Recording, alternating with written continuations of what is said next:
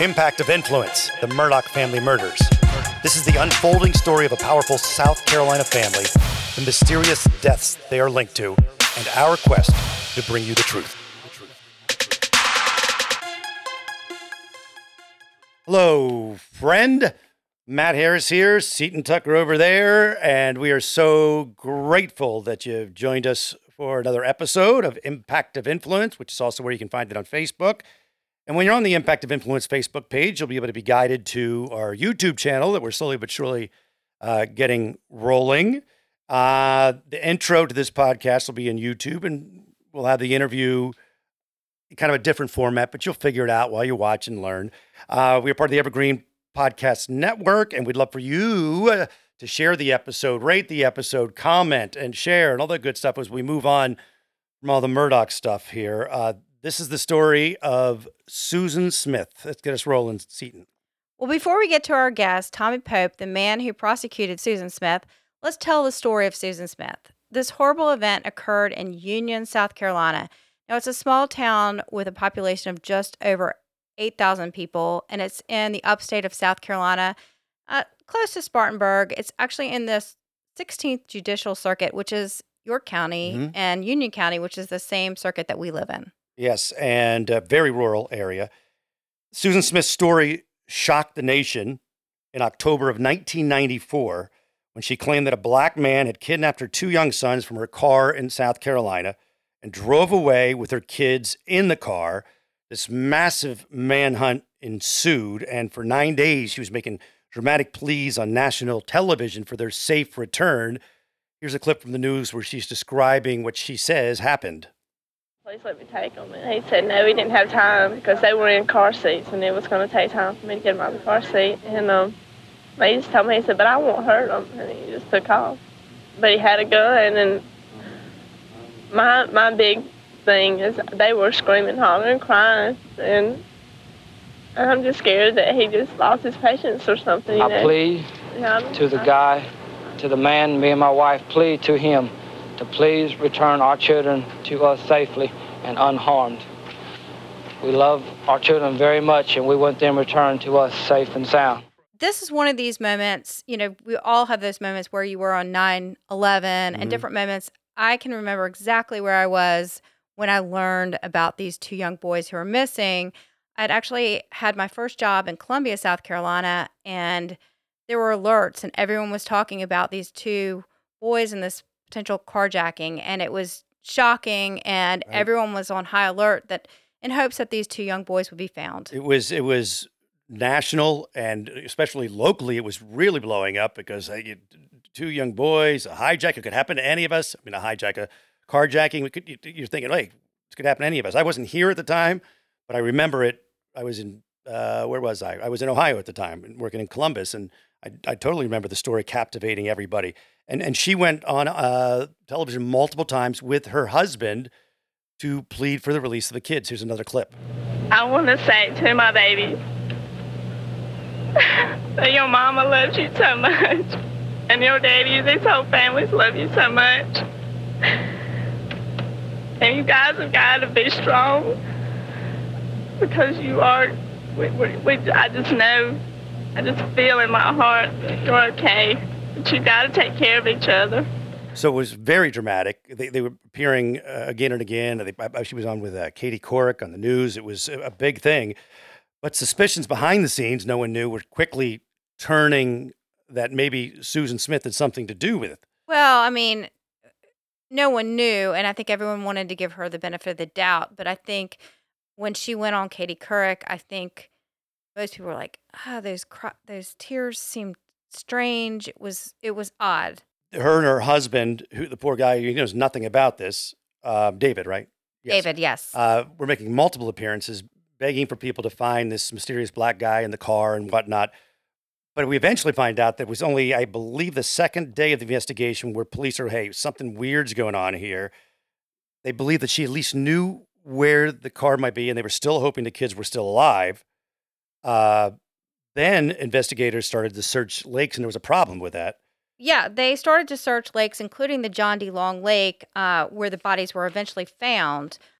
But they were not found where they thought they were. They thought they would be close to shore, uh, maybe 30 feet close to shore, but they were much further. It turned out they were 122 feet from the shore where they were eventually found. they were just trying to guess how far would a car roll in, and it Right. went way further than they had expected.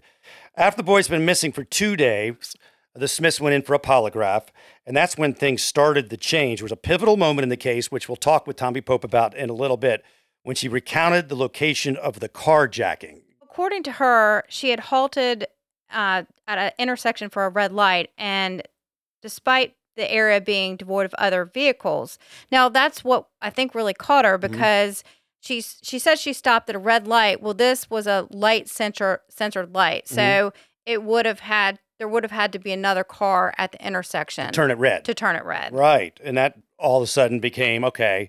And this was new technology at this time. I think that people didn't really realize the fact that Yeah. traffic lights had these type of sensors. Yeah. And, you know, I mean, there's, there's a lot wrong with Susan Smith. There's, one of those things is that she couldn't get her story straight.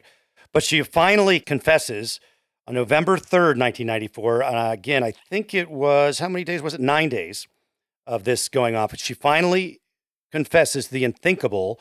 She had strapped her children into the car seats, rolled her car into a lake, drowning them both. Now, the revelation stunned the nation, and Smith was arrested, tried, and eventually sentenced to life in prison without the possibility of parole for this heinous crime. But here is uh, part of the press conference that the police had after arresting her. Susan Smith has been arrested and will be charged with two counts of murder in connection with the deaths of her children, Michael, three, and Alexander, 14 months.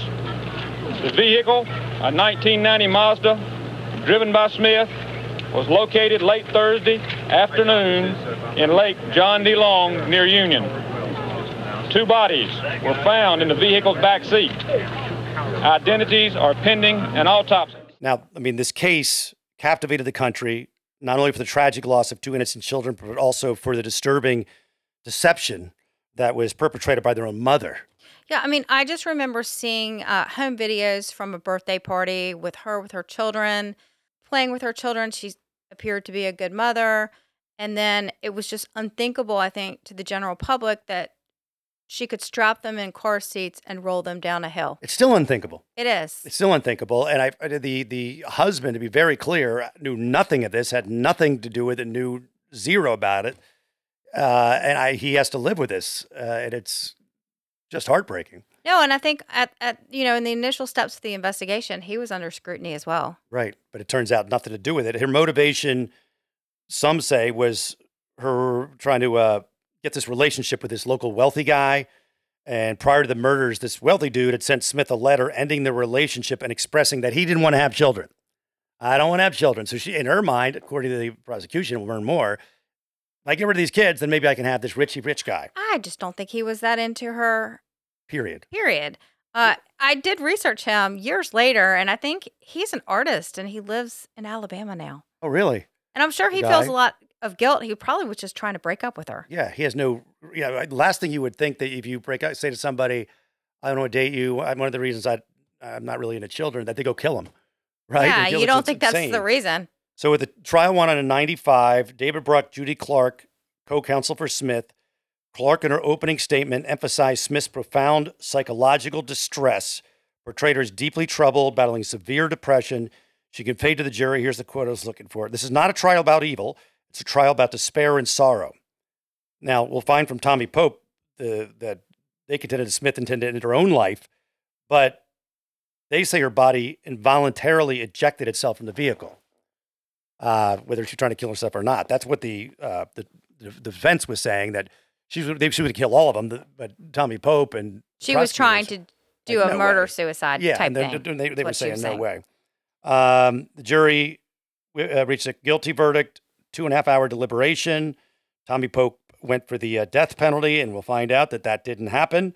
Uh, she is up for parole, and we'll talk more about that in a little bit. Also, some love letters that came into Susan Smith. We'll talk about that after we talk with a guest. But yes, Yeah, so I was actually one of my friends who went to a day of the Murdaugh hearing with me.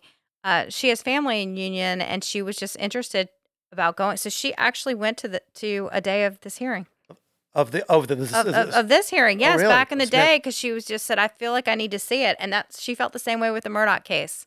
yeah. I mean, if you believe Alec did, and he was convicted of it, there's somebody killing their kid. It was one kid in his case, two kid, two little kids. In this one, it's just it's it's appalling. And there are small towns, and the amount of media uh, attention this got is is similar. Yes.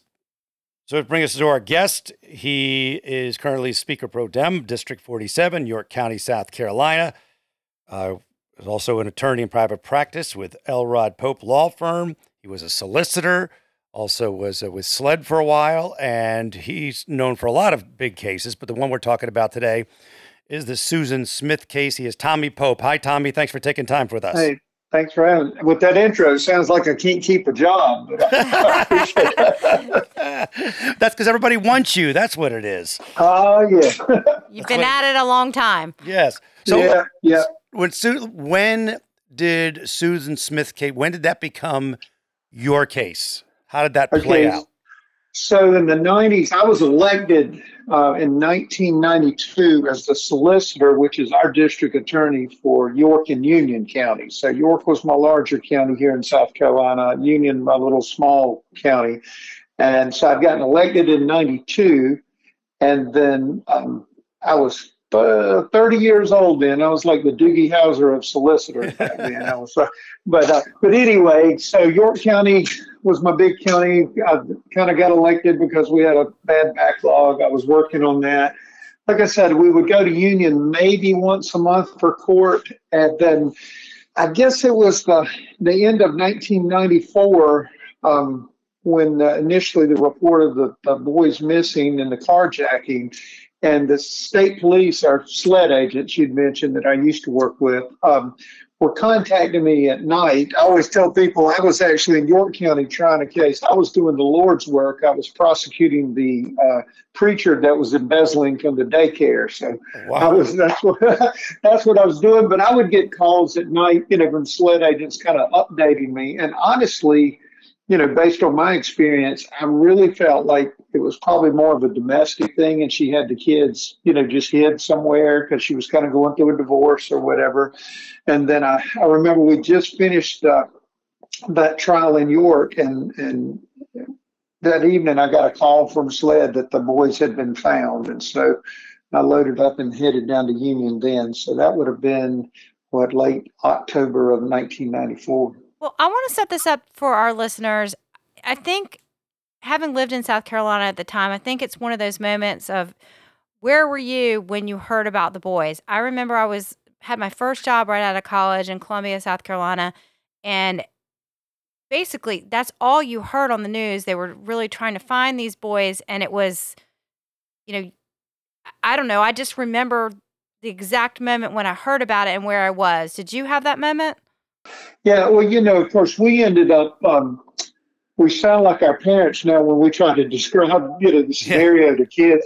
You know, for years I went around and after the trial and you know talked to prosecutors about ethics in the media and how you deal with it. And but I always remember, you know, it was in the shadow of the OJ case. So OJ was going Yeah. on then, and that was the first kind of big kicker for you know like court TV and things of that nature back then.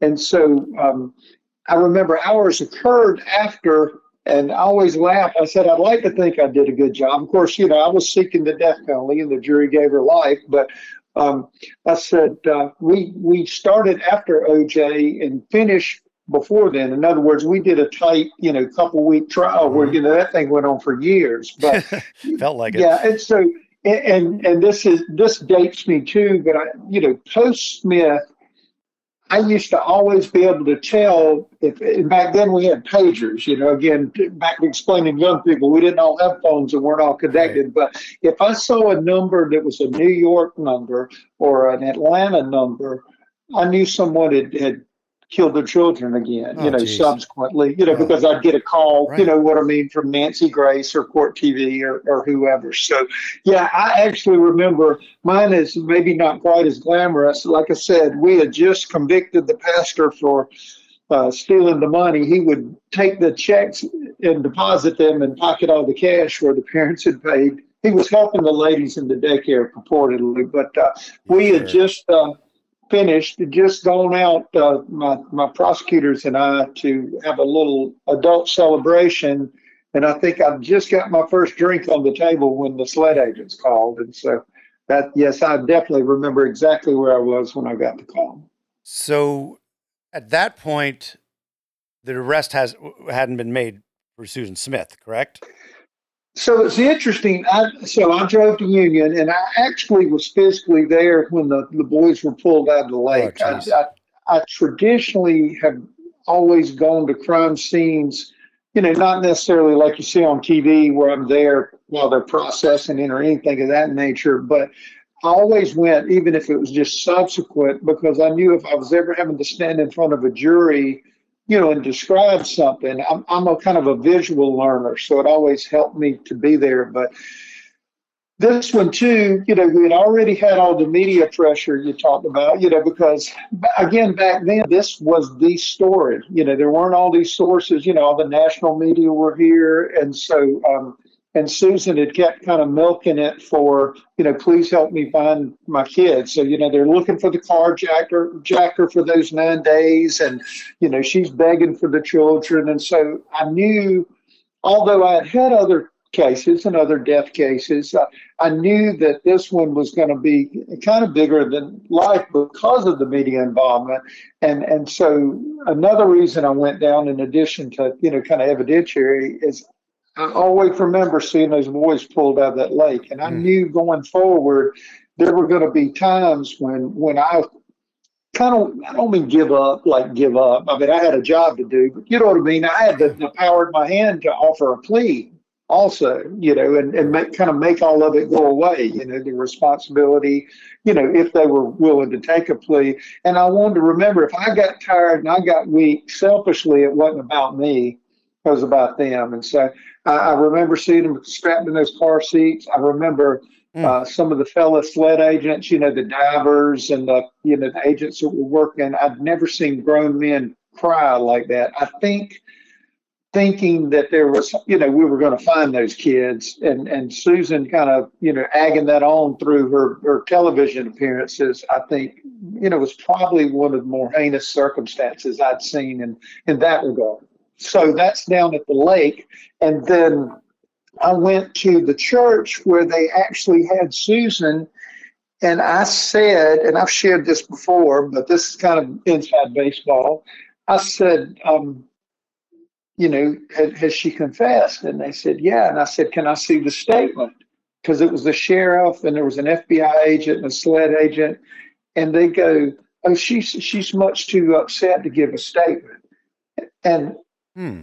It was, it just kind of hit me odd because, you know, I said, guys, we, we've got to have something documented, you know? Right. And, and so they went in and gave, I didn't know, this was unbeknownst to me at the time, but they gave her a legal pad and said, just write how you were feeling that day. And that's where we ended up with the quote confession from Susan that really began, it was the worst day of my life. Somebody I loved didn't love me. And, I- you know, it was kind of a, an explanation, not a confession, which made it a little difficult too. You know, we ultimately had another vehicle we tested because we just really wanted to understand, you know, why they didn't find the car at first, you know, because it what happened, it almost when it went in the water, it kind of made a J and went over toward the dam.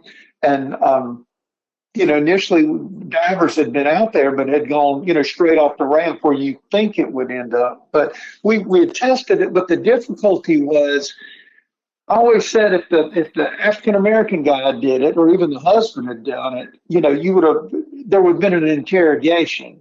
You know, in other words, Mhm. what did you do then? What did you do then? Did you let the brake down? Did you do this? But there there was none of that, and honestly, uh, it's because Susan got treated uh, differently than I think the you know defendant had it been the carjacker would have been. Let's talk about one of our sponsors. It is Factor. You can eat stress free this spring with Factor's delicious, ready to eat meals. Every fresh meal is never frozen and is chef crafted, dietitian approved, uh, including popular options like Calorie Smart, Keto, Protein Plus, and they are ready in just two minutes. What did you have chili the other day? Delicious. And if you want gourmet meals, you can try meals that feature premium ingredients like filet mignon, shrimp, truffle butter, broccolini, asparagus. So head to factormeals.com slash impact50 and use code impact50, to get 50% off your first box plus 20% off your next box. That code's impact50 at factormeals.com slash impact50 to get 50% off your first box and 20% off your next box while your subscription is active. Impact50 at factormeals.com slash impact50 to get 50% off your first box and 20% off your next box while your subscription is active. It is Ryan here, and I have a question for you. What do you do when you win? Like, are you a fist pumper? A woohooer, a hand clapper, a high fiver. I kind of like the high five, but if you want to hone in on those winning moves, check out Chumba Casino. At chumbacasino.com, choose from hundreds of social casino style games for your chance to redeem serious cash prizes. There are new game releases weekly, plus free daily bonuses. So don't wait. Start having the most fun ever at chumbacasino.com. No purchase necessary. VGW Group. Void were prohibited by law. See terms and conditions. 18 plus. Can you tell our listeners about what what her motive was and what you presented as her motive as during the trial? I truly believe that, as, as odd as this sounds, but you know, we see more and more macabre stuff all the time. But um, she was having a relation with the boss's son at the, the mill where she worked. Truth is that boss's son was having relations with a number of, of folks at the mill, but uh, but he kind of did almost like a dear Jane letter, dear John letter. You know, that says, uh, you know, um, you know, I'd like to be with you, but I can't. I mean, and, and I think, again, I think she deluded herself to thinking that this guy was really like somehow they were going to be together and that was going to take care, you know, of all of her problems. And uh, he wrote, you know, but I'm really, you know, I'm not ready for kids or something like that. Right. So, rightfully or wrongfully, I'm trying to remember. It's as best I recall, her wedding album her wedding dress, the kids. It's almost like she packed up that whole former life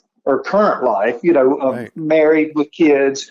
Um, and there was almost everything I always said, but David Smith, the husband, you know, in that car, you know, it was like if that would just happen, if she was just a victim, then then that may, you know, because you always say, well, why don't you just, you know, if you don't want the kids, give them up and go be with Right. the, the guy or whatever. But the, the truth is, if you do that, then you're kind of a bad mother. You're, you know, you're less worthy. You know what I mean? If you Mhm. selfishly give up your kids. But if the carjacker takes your kids, it kind of ups your stock. You know, in other Right. words, you're a victim. And I remember, um, I think the the night she uh, rolled the kids in the lake, she had on the, the Tom Findlay, I think was the guy's name, um, had his Auburn sweatshirt on, and she told David, the husband, during the nine days that that you know Tom was going to come, you know, visit the house, you know, where the house where they kind of had a vigil trying to wait on the kids. So, you know, again, I've never spoken to her directly, but I think she truly had convinced herself that that you know being with this this other fellow was an opportunity if she didn't have the burdens that she had, and she made a horrible, horrible decision. She kind of tried to pin it on an African American, this this carjacking situation, Right. and it was this traffic light that really busted her. So John D. Long Lake, where she actually took the kids, was was a little more out in the country. But you know, to their credit, law enforcement kind of just kept going over and going over the story, with which you know isn't unusual. If my kids were missing today, they'd be interrogating me. You know, that's Sure. just kind of a standard. You know, and so and slowly piecing it together. But what happened? She kind of tricked herself up because the story she told of a where she was at at a traffic light when she got carjacked, the light could not have been in that configuration if there had not been a car on the side road. In other words, it was one of those you know lights that you know gets triggered by the pressure of the car at the Mhm. other side of the intersection, and you know there were no cars there according to her testimony. And so that was one piece that kind of raveled, unraveled. I would also say that. Um, in a strange twist, I think the media pressure ultimately was her undoing because going all the way back to when she ran to the house from the lake after the kids were rolled in the lake and, and first claimed, uh, you know, made claims of a carjacker, we got the video, the raw footage from Channel 7 up in Spartanburg. They were the first folks on the scene. And I remember it vividly. It was it was before the camera even came on, almost like we were doing before we aired this, where you're kind of you know doing a little backstory or talking or whatever. And the reporter says, uh, the camera was on the, the the main light wasn't on, but they said, okay, when we come, you know, we're gonna we're gonna ask you about this, ask you about that. And it's she and David, and David looks like a guy whose kids just got carjacked. You know, his eyes, I mean, he looked like a deer in the headlights. Susan looks at him and kind of giggles that they're going to be on TV. Oh, And. I, I mean, I, I remember that vividly in, in the raw footage. I mean, it was an exciting adventure for her. And then to have all the adoration and all the well wishes and all the attention. And, you know, that went on for days. If you guys recall, you know, with the, you know, every major network and, and then when it slowly kind of turned and they were, you know, people were out searching for the, you know, kind of generic description she gave of the African American with the toboggan, you know, the carjacker. We would get calls, you know, from around the country of the vehicle possibly being spotted, and uh, but then, you know, the media interest kind of died out somewhat toward the end of it, and and ultimately they looped around and started asking her some harder questions, and she started. Uh, tripping herself up. So I mean, I think that you know, if she hadn't had that pressure, um, she may have stuck with her story. And I saw uh, an interview you did at one point because she was getting like love letters or something, and you said that you believe that she was even. I don't know if she was flirting with SLED agents. She was like right out of the gate which, after the arrest. Yeah, right? yeah. So so you think you're going through these nine days, and and again, this probably still happens, but we're so immersed in news now. It's probably not singled out as much, but that you know, literally at that point, the focus of the world was on Union, South Carolina. You know, and finding these kids and everything, and um, so during the day, you know, law enforcement's following down leads. Like I said, we're getting calls from all over the country.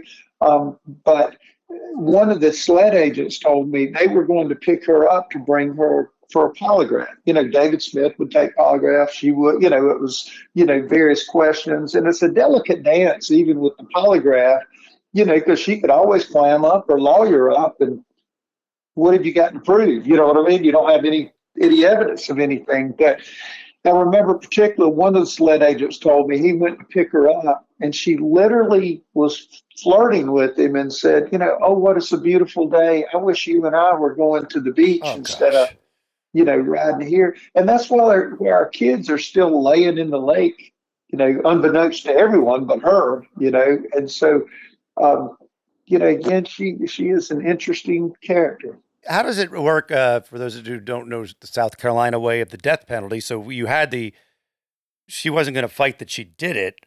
So what you know? What are the grounds of it being a death penalty that, that made it for that for sure. you?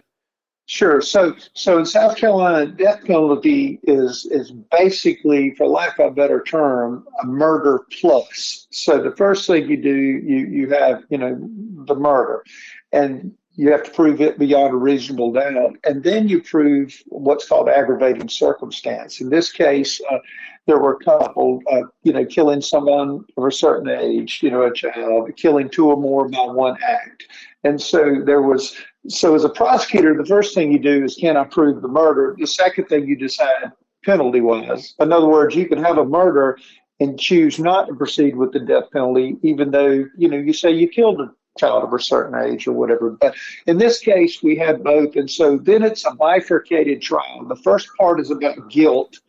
And the second part is about penalty. And, and what the reason for that, it allows you to show things in the second phase that really aren't germane to guilt. You know, whether you Mhm. did it or not, it, and how bad the crime was. You know, in other words, Yeah. maybe even the pictures of the boys coming out of the lake, it's just enough to know you rolled the car in the lake. And so that's kind of the the two phases. So the, it's funny the the um, guilt. You know, people said always said, "Well, she confessed. Why is there even a trial?" Well, the prosecutor's burden is to prove it. You know, beyond a reasonable doubt. and so um, I had I had to prove it. I remember um, David Bruck, the defense attorney, kind of made a comment to me in the courtroom. Well, we've pretty much abandoned the black guy did it defense, you know, kind of tongue in cheek. And I said, well, don't worry, I'm ready for that one too. if that's you know, if that's the angle you you you pursue. So, um, so it, the toughest thing for me in trying the case itself is that to the end, um, my witnesses that I needed, like the sheriff, were really on her side. You know, they didn't want me to seek the death penalty.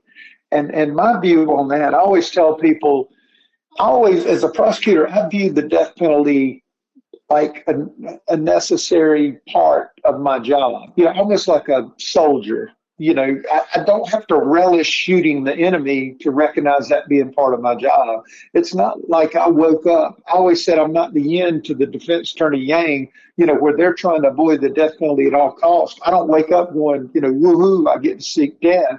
But in this circumstance, I thought whatever the maximum punishment is, that's what she needs. You know, if our maximum punishment was 20 years, then I'd have been fighting for 20 years.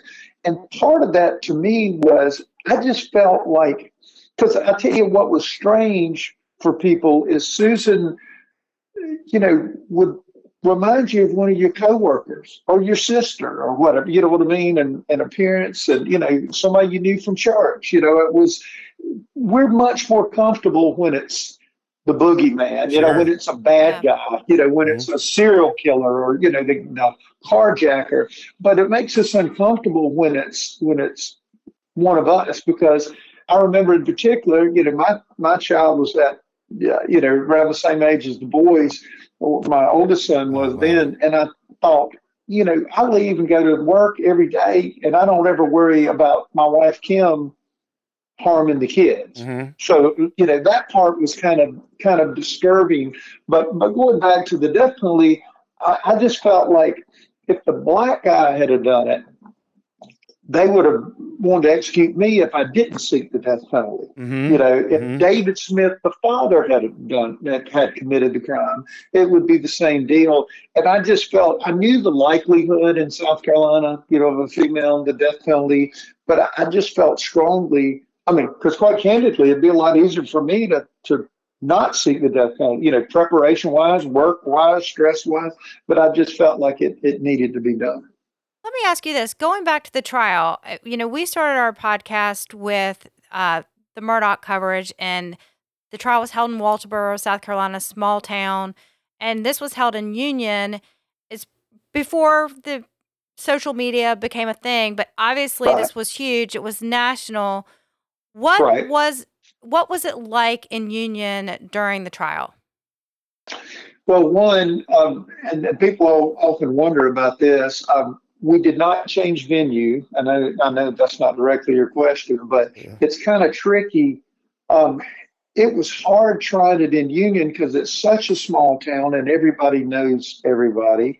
Um, and they know they're going to see, you know, Susan's parents, you know, at the grocery store or whatever the case may be. But as a prosecutor, it was a little tricky because what you have to do is show that you believe a jury couldn't be fair and impartial because they're tainted, you know, by the outside information. And, and the difficulty was kind of for me, I'm darned if I do, darned if I don't. If I make that motion, I'm acting like the people that elected me couldn't be fair and impartial Mhm. you know, and, and, and so that was a tricky dance. But um, it was surrealistic down there. I remember the night I went to the lake and then came to town, and I literally remember feeling the car kind of vibrate and, and roll down the window. And what it was was the sound of all these generators. Back then, they had the satellite trucks, you know, Oh, instead of getting all the uplinks that we can do now. And um, so, I mean, the, the town was lit up with um, with these satellite trucks, you know, and all the TV stations all around all parts of Main Street. Um, it, it really became uh, somewhat of a circus in that regard. And and you know, the community, to their credit, handled it real well. I, I remember, you know, because ultimately, like Oprah came to town, all kind of stuff like that. But I remember. Um, this was actually a lady on Channel 7 again in Spartanburg, but it was an African American lady. And they were going, How do you feel about the community blaming a black man? And, and what they were kind of tying this to is, you know, everybody's out searching for the black man and searching for the kids, thinking it's a carjacking. And this African American lady said it best. They, she said, you know, the community didn't blame the black man. Susan Smith blamed the black man. Mm-hmm. And so, mm-hmm. to their credit, you know, even being the you know the stereotypical small southern town, I never really saw the racial problems that could have you know come from you know such an allegation, you know that unfortunately we see all the time today. But it was it was surrealistic. The trial was in in regard to um, I said, I never saw so many new dresses and hairdos in the courtrooms I said, you know, I've had people testify, you know, on a chain of evidence, and they want to go on for 15 minutes. And heck, it used to be before I couldn't get them to come to court on a murder case. You know? so the cameras were in the courtroom. I can't remember the. So no, ultimately the judge banned cameras, okay. and it was it was kind of. Uh, another one of those catch 22s i was saying like change of venue because selfishly so so at the around the crime, you know, Susan the monster, and I give the defense credit, but you know, by the time we got ready, we were ready to try it in pretty quick fashion, but we ended up ultimately trying that following following summer in July, and by then the defense had kind of worked the public opinion, so Susan the victim, you know, the victim of her stepfather, victim of her upbringing, victim of her husband, or whatever, and um, they had really worked that pretty good. And so then it got to, you know, poor Susan, and that I was only trying it to further my own career. And um, so the irony there is it's cameras in the courtroom. If I act like I don't want them in there, then it's like I got something to hide. Right.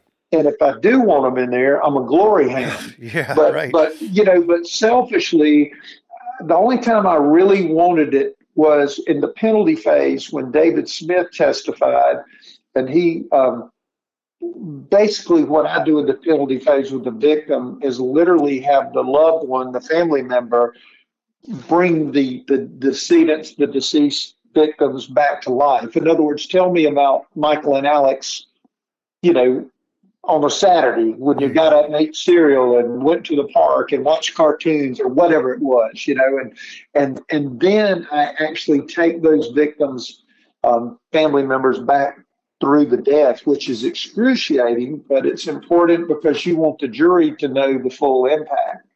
And when David Smith uh, testified, it, it was so gut wrenching I mean, he needed to convey, but if you can imagine the pain, the betrayal, the you know, the anger, you know, um, it was intense. And selfishly for me, I wish that cameras had been there then because words don't do it justice. If you saw David Smith testify, you wouldn't wonder why Tommy Pope was going forward with the case. So that that was interesting. I remember, you know, I'm not allowed to show emotion so I finished his direct. The defense was smart enough to not ask him any questions. The courtroom is packed.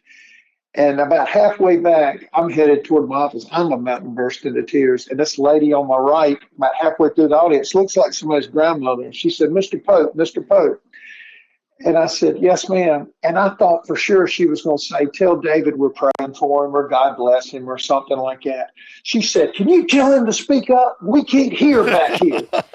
and I thought, you know, I mean, we see it all the time now, but, you know, this is the greatest outpouring of misery and tragedy yes. I had witnessed. And it's like, turn the volume up. We can't see the show. That's you ridiculous. know, and it was it was tragic. It is I, sad. I, yeah, I went back to my office and, and cried a little bit about that too. But you know, big boys aren't supposed to cry, so that's why I hid in my office. You know? Well, let's fast forward to 2023 and Susan mm-hmm. Smith's parole situation. Now, she has not been an ideal prisoner. I think uh, she had some sort of uh, sexual relationship with a guard at one point, and she's had some drug stuff. And we know we she's received she's communicates she's got a lot of love letters, which we we actually Alec Murdaugh. We talked about that with him. Yeah. But right. what, what are what are your thoughts on Susan Smith's parole?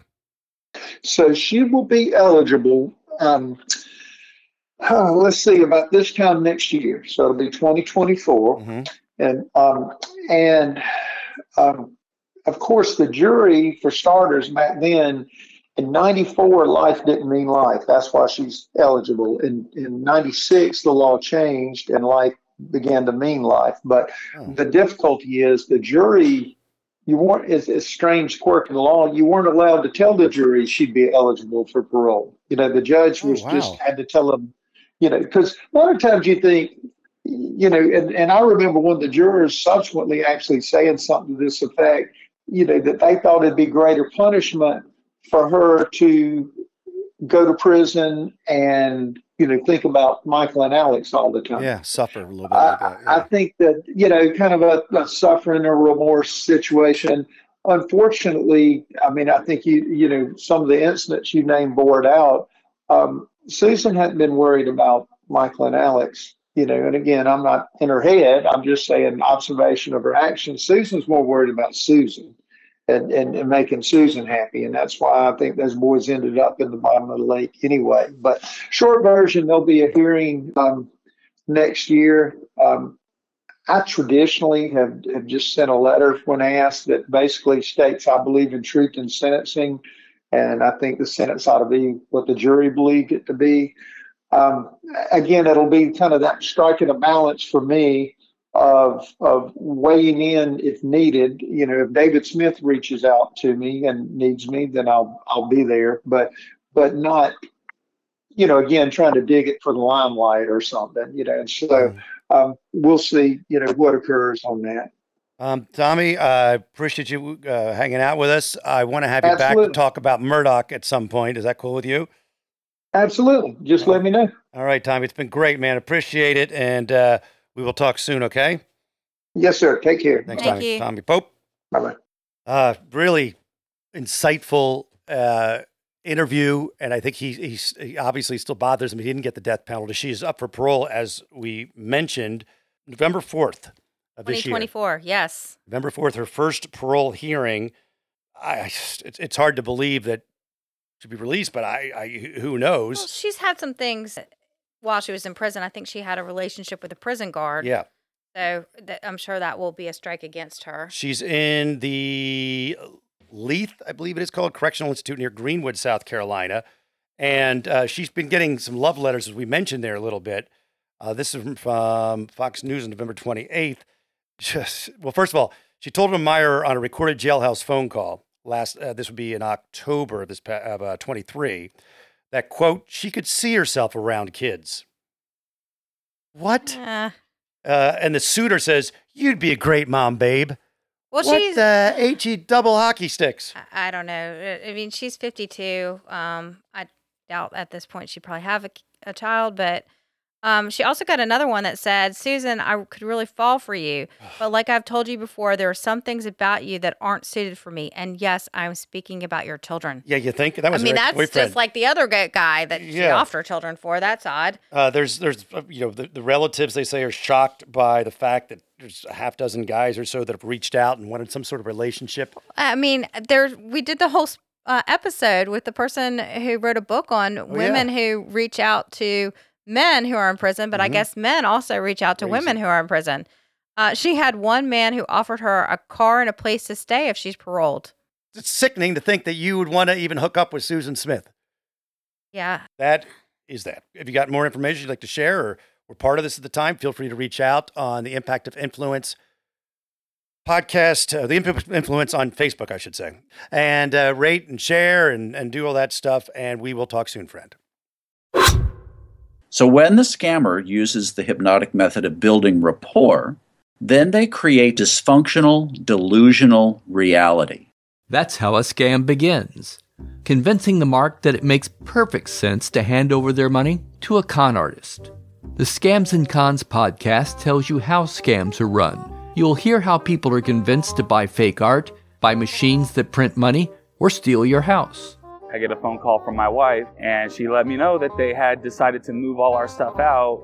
I could no longer do anything about it except go through an eviction. And you'll hear it from the experts people who run the cons. So we go to your bank, you go in and get 6,000 cash, give us each 3,000, we give you this. Uh-huh. You go home and what you find out is cut up newspaper. It's fun to know how the trick is done, and that's what Scams and Cons is all about.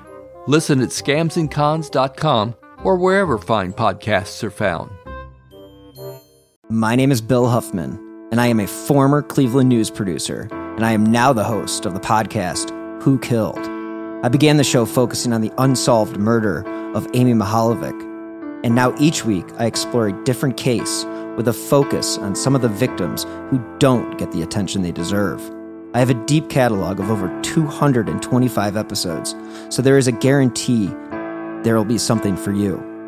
Who Killed is an evergreen podcast, killer podcasts, and slow burn media production. Subscribe today wherever you get your favorite shows.